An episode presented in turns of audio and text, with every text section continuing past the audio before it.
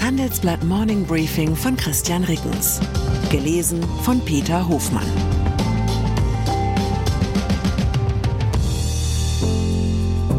Guten Morgen allerseits. Heute ist Mittwoch, der 12. April 2023 und das sind unsere Themen. Abschied vom Everest. EY sagt Aufspaltung ab. Abschied von der Illusion. Russlands Wirtschaft wächst. Abschied aus Moskau. Deutsche Bank will offenbar IT-Zentren schließen. Nach einer kurzen Unterbrechung geht es gleich weiter. Bleiben Sie dran. Die Welt steht vor gewaltigen Herausforderungen. Zum einen die Energiewende voranzutreiben und gleichzeitig den Klimawandel einzudämmen. Und auch der Energieträger Wasserstoff gewinnt weltweit immer mehr an Bedeutung. Doch wie geht es weiter? Erfahren Sie mehr auf dem Handelsblatt Wasserstoffgipfel 2024 am 12. und 13. Juni in Essen. Infos unter handelsblatt-wasserstoffgipfel.de. Mit dem Vorteilscode Wasserstoff 2024 erhalten Sie einen Rabatt von 15% auf die Tickets. Abtrennung. Vielleicht ist es einfach keine gute Idee, ein Projekt nach einem Berg zu benennen, an dem laut einer US-Statistik etwa jeder dritte Aufstiegsversuch misslingt. Die Wirtschaftsprüfungs- und Beratungsgesellschaft EY hat jedenfalls ihre unter dem Namen Project Everest geplante Aufspaltung gestoppt. Dies gab der früher als Ernst Young bekannte Wirtschaftsprüfungs- und Beratungskonzern am Dienstagabend bekannt. Geplant war eigentlich, dass die 13.000 EY-Partner im April über die Abtrennung der Beratungssparte abstimmen sollten. Die sollte anschließend an die Börse gebracht werden. Allerdings gab es intern Widerstände, vor allem von EY USA, der größten der 145 formal unabhängigen EY-Landesgesellschaften. Dieser Widerstand führt jetzt offenbar zum Scheitern des Vorhabens. Italien.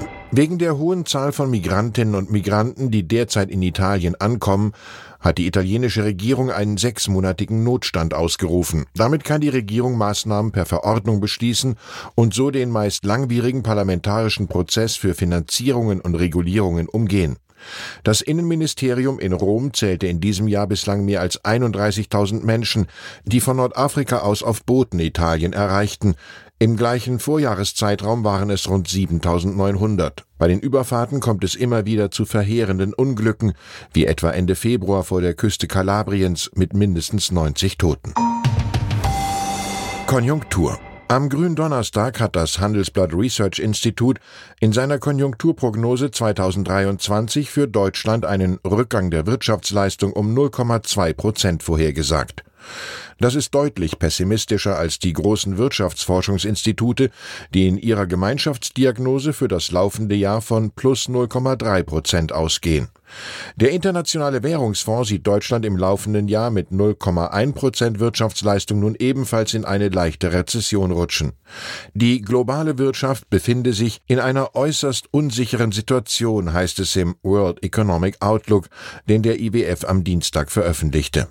Eine sogenannte harte Landung, der plötzliche Umschwung in eine Rezession oder Stagnation, sei insbesondere für Industrienationen zu einem viel größeren Risiko geworden.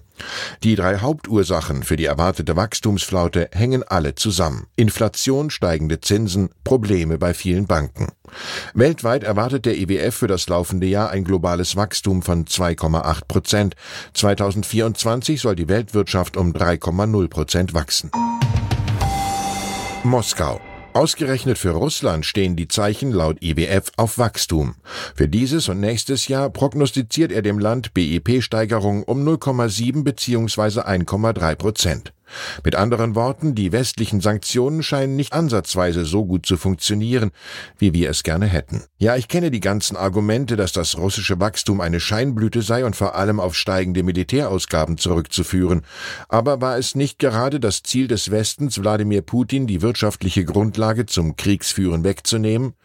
Bevor der Westen noch weitere wirkungsarme Sanktionspakete verabschiedet, sollten wir nach dieser ernüchternden IWF-Prognose kurz innehalten und uns fragen, mit welchen ökonomischen Maßnahmen lässt sich Putins Regime wirklich schwächen? Deutsche Bank zu den vielen Merkwürdigkeiten der westlichen Sanktionspolitik gehört, dass die Deutsche Bank im Jahr zwei nach dem russischen Angriff auf die Ukraine noch immer IT-Zentren in Moskau und St. Petersburg betreibt. Immerhin, inzwischen scheint das größte deutsche Kreditinstitut so weit zu sein, die Zentren endlich zu schließen, wie unsere Bankenreporterin Jasmin Osman erfahren hat.